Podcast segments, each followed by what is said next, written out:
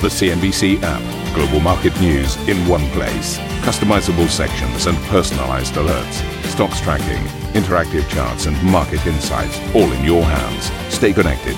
Stay informed. Download the CNBC app today. Good morning, everybody. Welcome to Squawk Box this Wednesday morning. These are your headlines. A change in tone from Mr. Trump. The US president warns the COVID crisis will deepen as America reports more than 1,000 deaths in one day for the first time in over a month. Some areas of our country are doing very well, others are doing less well. It will probably, unfortunately, get worse before it gets better. US Secretary of State Mike Pompeo urges the world to stand up to China as the Department of Justice says Chinese hackers sought to steal vaccine research, and a separate report accuses Beijing of digital authoritarianism. We hope we can um, build out a coalition that understands the threat and will work collectively to convince the Chinese Communist Party it's not in their best interest to engage in this kind of behavior. US stocks retreat uh, from their highs after the Nasdaq hits another all-time high, whilst precious metals rally with silver reaching a level not seen since 2014. And shares in Snap fall sharply in after hours trading as the social media group sees losses mount and user growth slow, with the CFO admitting that the boon from global lockdowns has waned.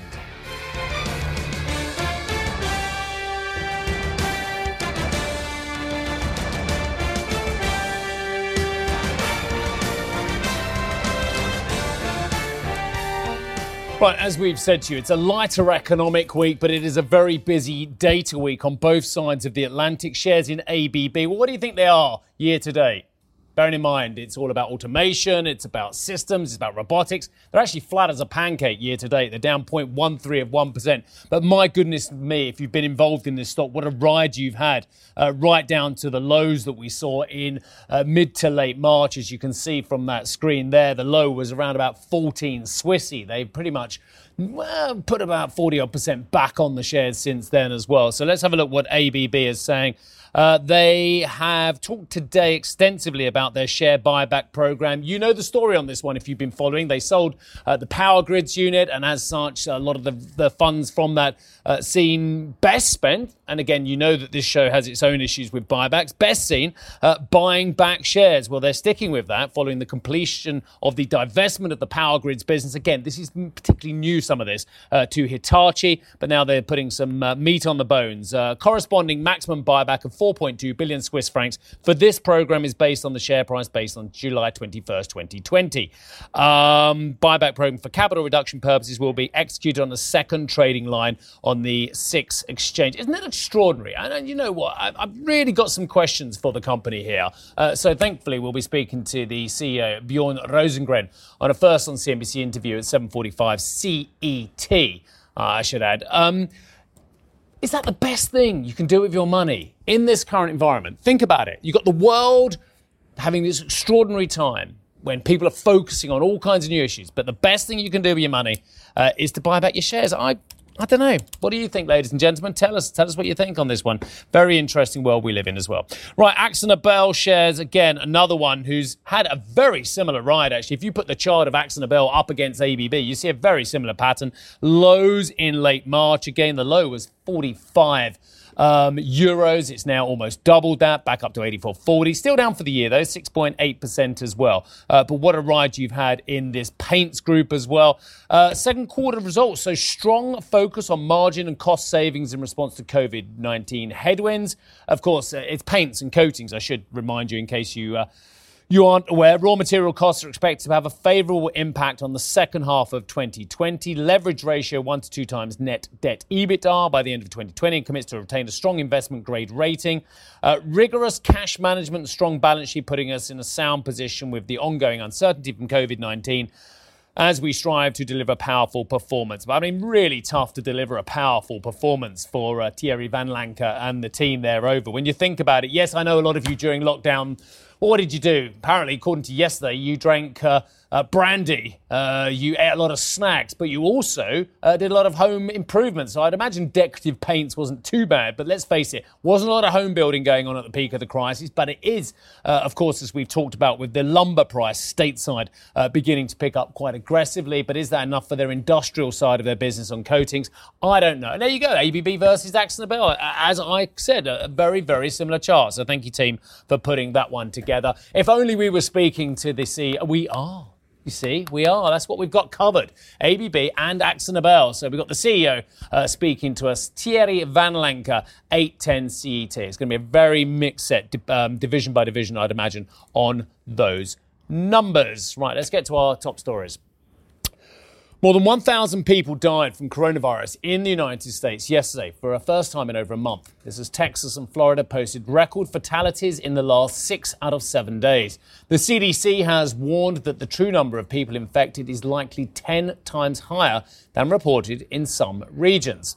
US President Donald Trump held his first briefing on the coronavirus since April uh, where he admitted here the uh, crisis would deepen and urged Americans to wear masks. That's a serious shift from his tone from previous statements, where he downplayed the magnitude of the pandemic. The US leader offered this grim warning. It will probably, unfortunately, get worse before it gets better. Something I don't like saying about things, but that's the way it is. It's the way, it's what we have. You look over the world, it's all over the world, and it tends to do that.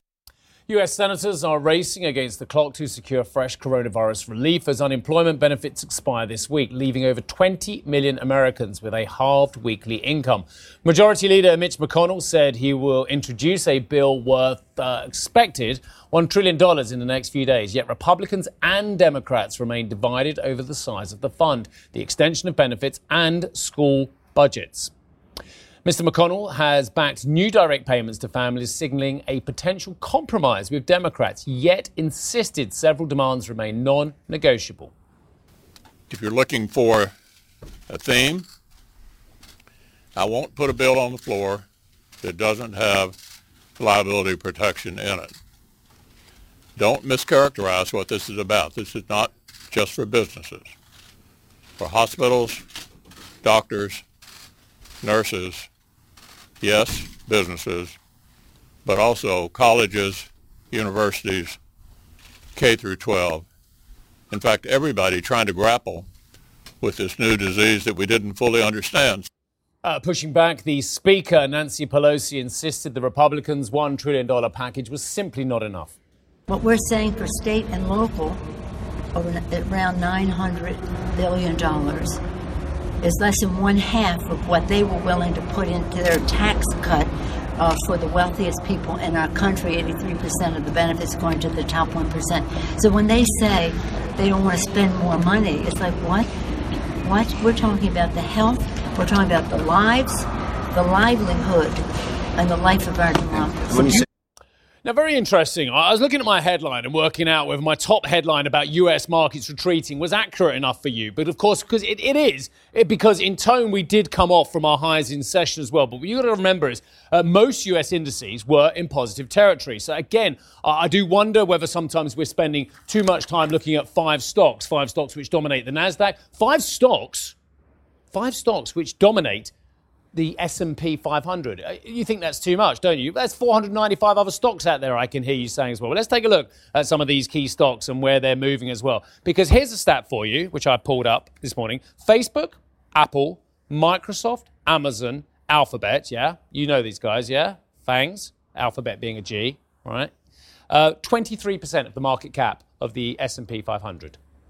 Five stocks, 23%. Call it a quarter, shall we? Call it a quarter? A fifth at least, a quarter of the US market cap. That's how dominant they are now, and that's why we spend a lot of time on them as well. But when they go down, of course, then of course that's going to skew the look on the S&P, and it's skewing everything we look at now as well. I was looking at Robinhood uh, and where the investors are in that one. Yeah, this is where it's at, ladies and gentlemen. This is what you've decided uh, is where you want to put your short term money. Whether you put your longer term money there as well remains to be seen as well. But uh, a little bit of retreat from some of these yesterday. Uh, Amazon down as well. So when we see a retreat of the Nasdaq of 87 points, it skews everything you look at, doesn't it? Doesn't matter the fact that the Dow was up 166 points. Doesn't seem to matter that the S&P is up for the year only a tiny bit, less than a percent, but it's up for the year that the Russell 2K rallied 1.3% yesterday. So we're seeing the vicious rotation. I've said it to you before and I'll say it to you again. There is a vicious rotation going on. It's not on a week by week basis, not on a month by month. It's happening every day. Look at energy, for instance. Energy led. We don't see that very often. Let's face it, energy is still in dire straits. It's off 38% from its 52 week high. Energy is down 38%. But when Chevron rallies aggressively, like it did yesterday, look at this. How many points do you think that was worth on the Dow? Do you know? Yeah, not bad guess. 42. 42 points on the Dow. Chevron on its own, plus your Exxon as well. So really big, aggressive rally. It looked like a breakout on oil yesterday, didn't it? It looked like a bit of a break. Whether that remains to be seen, I don't know. It's come off from its highs. It looked like not only did it knock through 44 bucks, which is the highest level uh, since pre-pandemic, it looked like it was having an assault on 45. Sorry, America, you're talking about WTI. I'm talking about Brent, just so you know.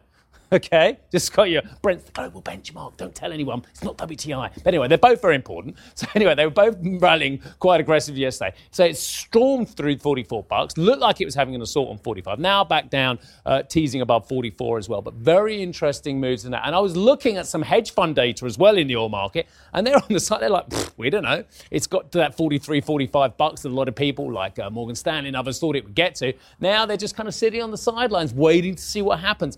The short term bad news about coronavirus infections is global. It's not just a US story. But medium term, are we getting excited about these drug companies? We saw, of course, a lot of executives from the pharmaceutical companies who have got drugs in development, vaccines that look quite promising, uh, going before uh, leaders in, in the States yesterday, political leaders as well. Uh, wasn't it amazing? Did you see our interview with Vas Narasimhan yesterday?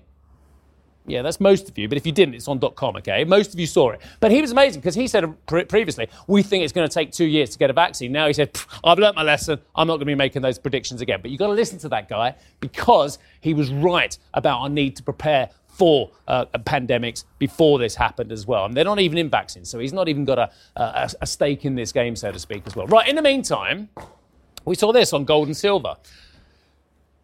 Gold and silver continuing their rally, 1855. Spot silver. Now, industrial uses for silver, plus, of course, the safety value on this one. Gold doesn't have those industrial uses. But very interesting. On the day when we agreed a trillion euro deal for the seven year budget, and the day when we agreed 750 billion euros uh, worth of uh, funding uh, for the recovery plan in Europe, people are getting very excited about the European bond issuance market now. Oh, it gives us another place to put our money, albeit at negative yields seven years out and beyond. But still, people are worried about fiat currencies, and as such, they're piling back into gold. 1856. So, ahead on this show, the US Secretary of State Mike Pompeo blasts Beijing uh, bullying and calls for a coalition of nations to stand up to China. And for more on President Trump's change in tone as coronavirus cases continue to rise, check out the Squawk Box podcast. I've seen a shot of London this morning. Look at this. It is absolutely stunning. That is the view from my office looking east of London with the magnificent St Paul's Cathedral on the right hand side.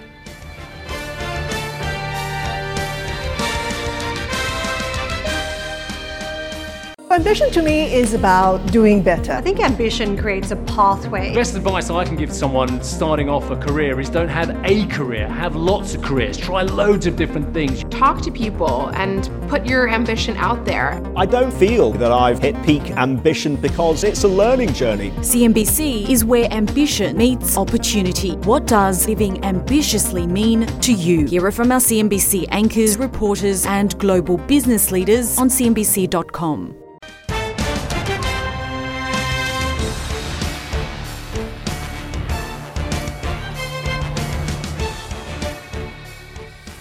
kinds of interesting numbers hitting. Well, this is why I'm late to the wall because I was looking at Japanese crude steel output uh, year to date, down 36%. Okay, let's have a look. What's the Nikkei doing today? Down 132 points, six tenths of 1% easier. The Hang Seng over in Hong Kong, three tenths of 1% easier, two tenths actually. Uh, Shanghai Composite moving in the opposite direction. Tends to do that a little bit at the moment actually on both sides of the ledger. Not quite sure why, but 1.2% higher for the Shanghai and the ASX 200. Again, very interesting that very, if you think you're more optimistic on the Chinese economy, very often you'll be more excited about the resource story out of uh, Australia and vice versa with your pessimism.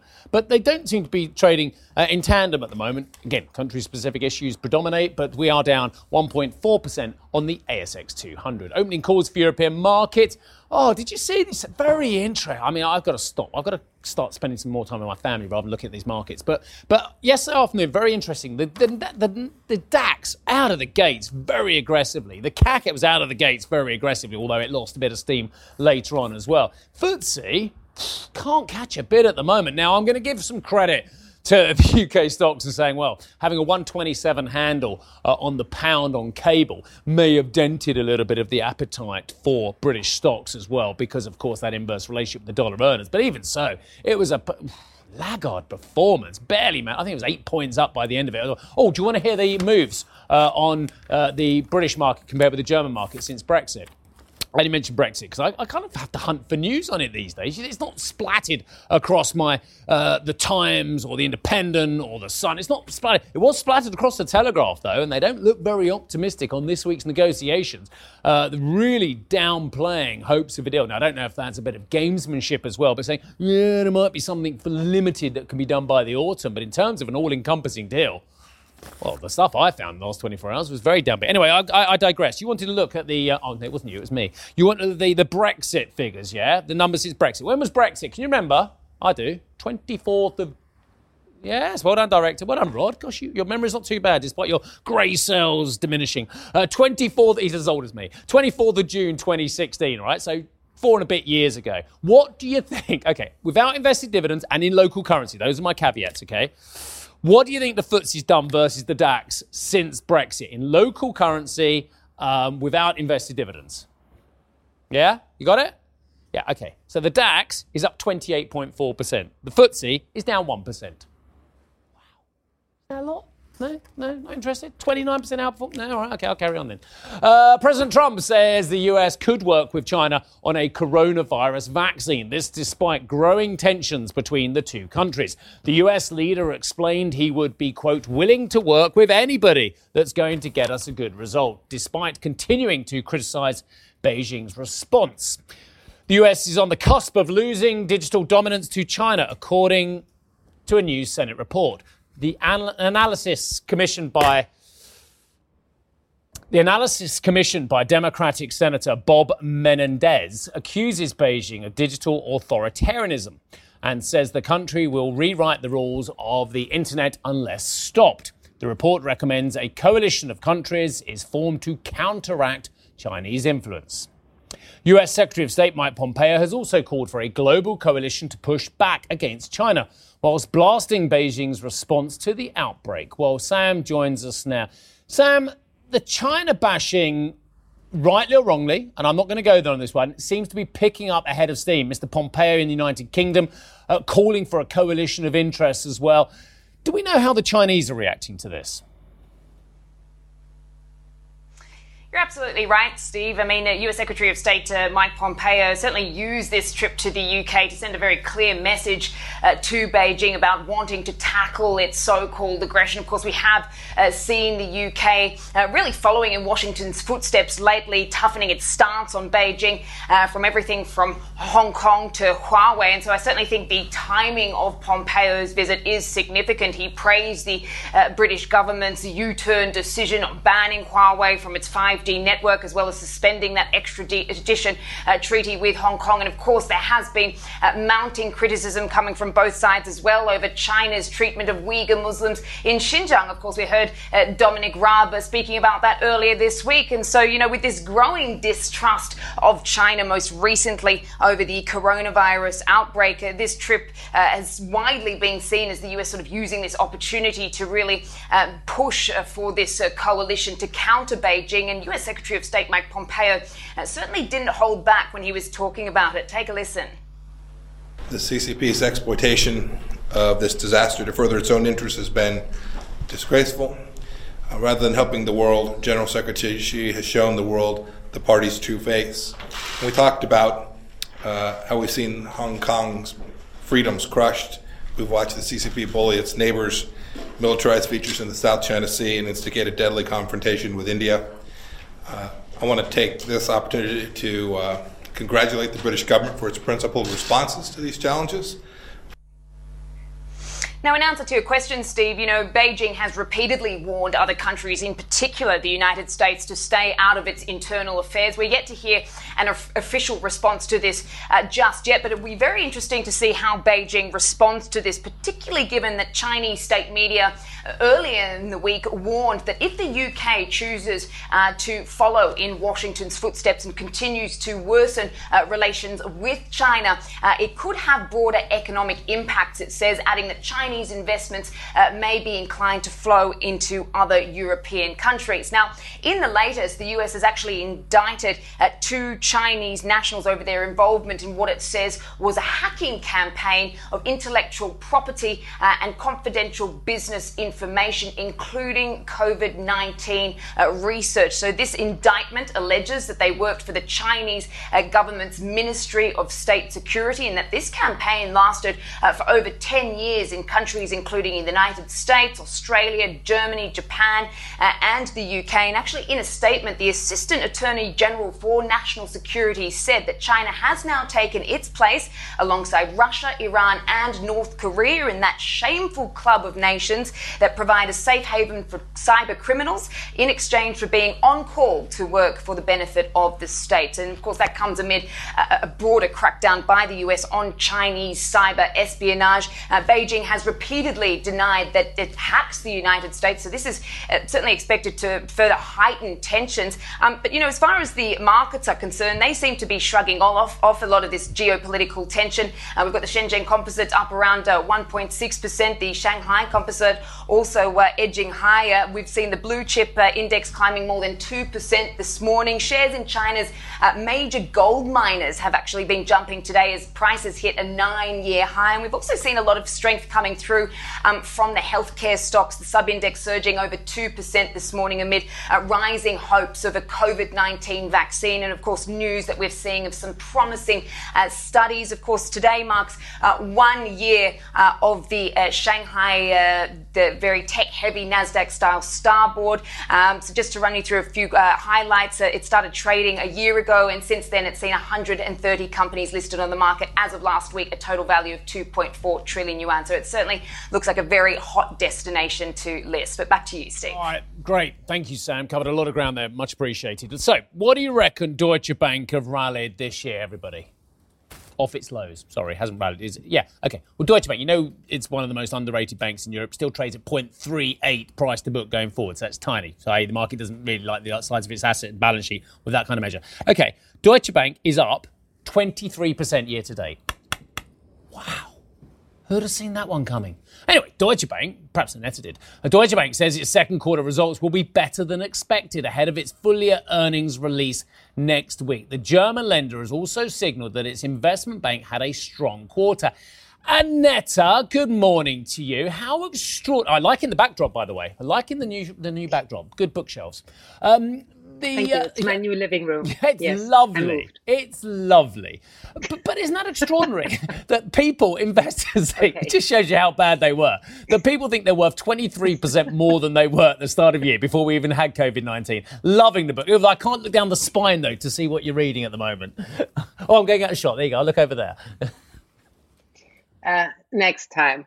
Um, I guess I think it's all relative if you look at the valuation of Deutsche Bank because they really had a very low valuation at the beginning of the year. Then there was a, a an uptick towards the middle of February when a big hedge fund was starting to invest in the bank. The shares rose above 10 euro and then they went down uh, tremendously and now up again. So it's more of a volatile session, I would say, if you look at the trading uh, of this year. But let me bring you back to perhaps the reasons of it, because I think Deutsche Bank uh, is in a way benefiting from the crisis because clearly the lender got a lot of demand for loans from clients and they are earning quite a lot of money with that. It's not that they have to dish out the money to the real economy for nothing because the risk is not sitting with them. The risk to 90% sits with the state lender KfW, uh, which is guaranteed guaranteeing 90% of the credit risk of those corona loans. And the reason why Deutsche Bank yesterday issued that statement is also related to corona. And it's a positive actually because the, the corporate clients are repaying um, those loans taken out to cope with the coronavirus crisis um, faster than expected, especially towards the end of the quarter, meaning towards the end of June, when we clearly already had a lot of relief here in in uh, in Germany when it comes to the lockdown. So I guess that's one side of the thing, but also uh, clearly in, in general, investment banking is doing better. That's a trend we've seen already in the first quarter. So it remains to be seen how good the results will be, because analysts are expecting a loss of 133 million euros. Perhaps the loss is a bit smaller and a, a, profit would be a big surprise by next week. Back to you. All right, thanks very much indeed. Yeah, I got, I got my magnifying glass out. I did notice that there is the Making the European Monetary Union on your bookshelves by uh, Mario Draghi et al. Uh, Cerina Roma 74 by Mario Draghi. I mean, it's all essay on economic theory and applications, Mario Draghi. They're all there. I can see them all. oh, yeah. That's the only thing I read. you only read yeah, about monetary policy. Stuff, You're you know. amazing. I like Nick Nelson. He got really embarrassed when Nick Nelson UBS got embarrassed when I saw a bit of John Le Carre on his bookshelf. I love John Le Carre. I got them all. Thank you for listening to Squawk Box Europe Express. For more market moving news, you can head to CNBC.com. Or join us again on the show with Geoff Cutmore, Steve Sedgwick, and Karen Tso, weekdays on CNBC.